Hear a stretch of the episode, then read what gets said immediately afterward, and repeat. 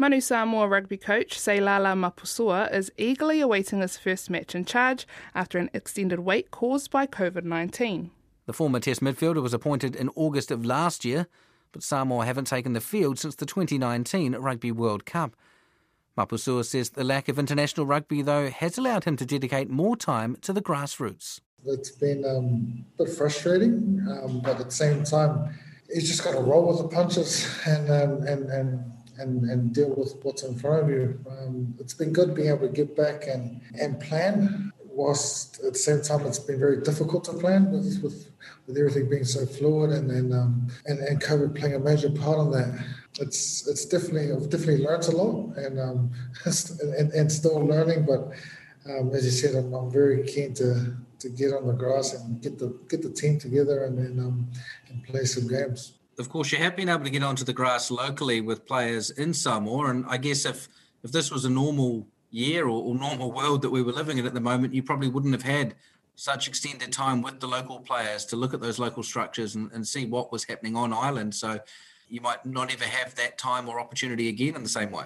Yeah, no, hundred percent. I think that's the silver lining in all this, and and and you can get up to um, unions, I suppose, and, and see see see how the structures are and, and, and what rugby is like at grassroots level. And um, it's it, it, has been eye opening, and, and at the same time, it's, it's been um, it's been awesome to be able to see some some of the local talent and and also see the areas where we can um, where we can really improve the local game to, to improve our, our, our local players. What have you learnt about the game in Samoa over the last few months? Um, we have a lot of sub unions all over the country who, who kind of take care of rugby in their own in, in their own backyard, so to speak. So it's a collection of sub unions and, and just trying to get all of them to align.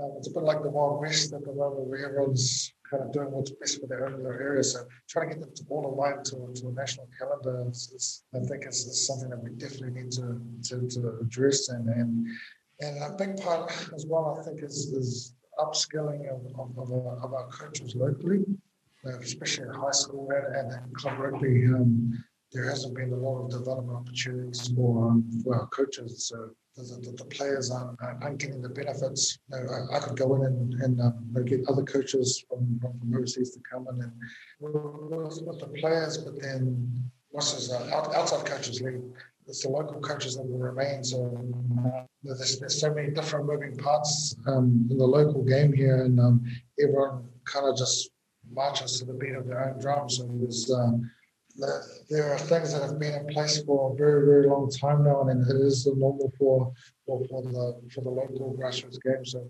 I think being hopefully being able to change the mindset a little bit in, in terms of, of, how we look at our, our game and, and how we uh, how we're operating at the grassroots level. Are people supportive of you and what you want to do with this Manu team? Um, so far, yes. Um, saying that we, we haven't played a game yet, so I'm, I'm, I'm still on the good books, I think. Um, generally, the, um, the, the support has been uh, amazing.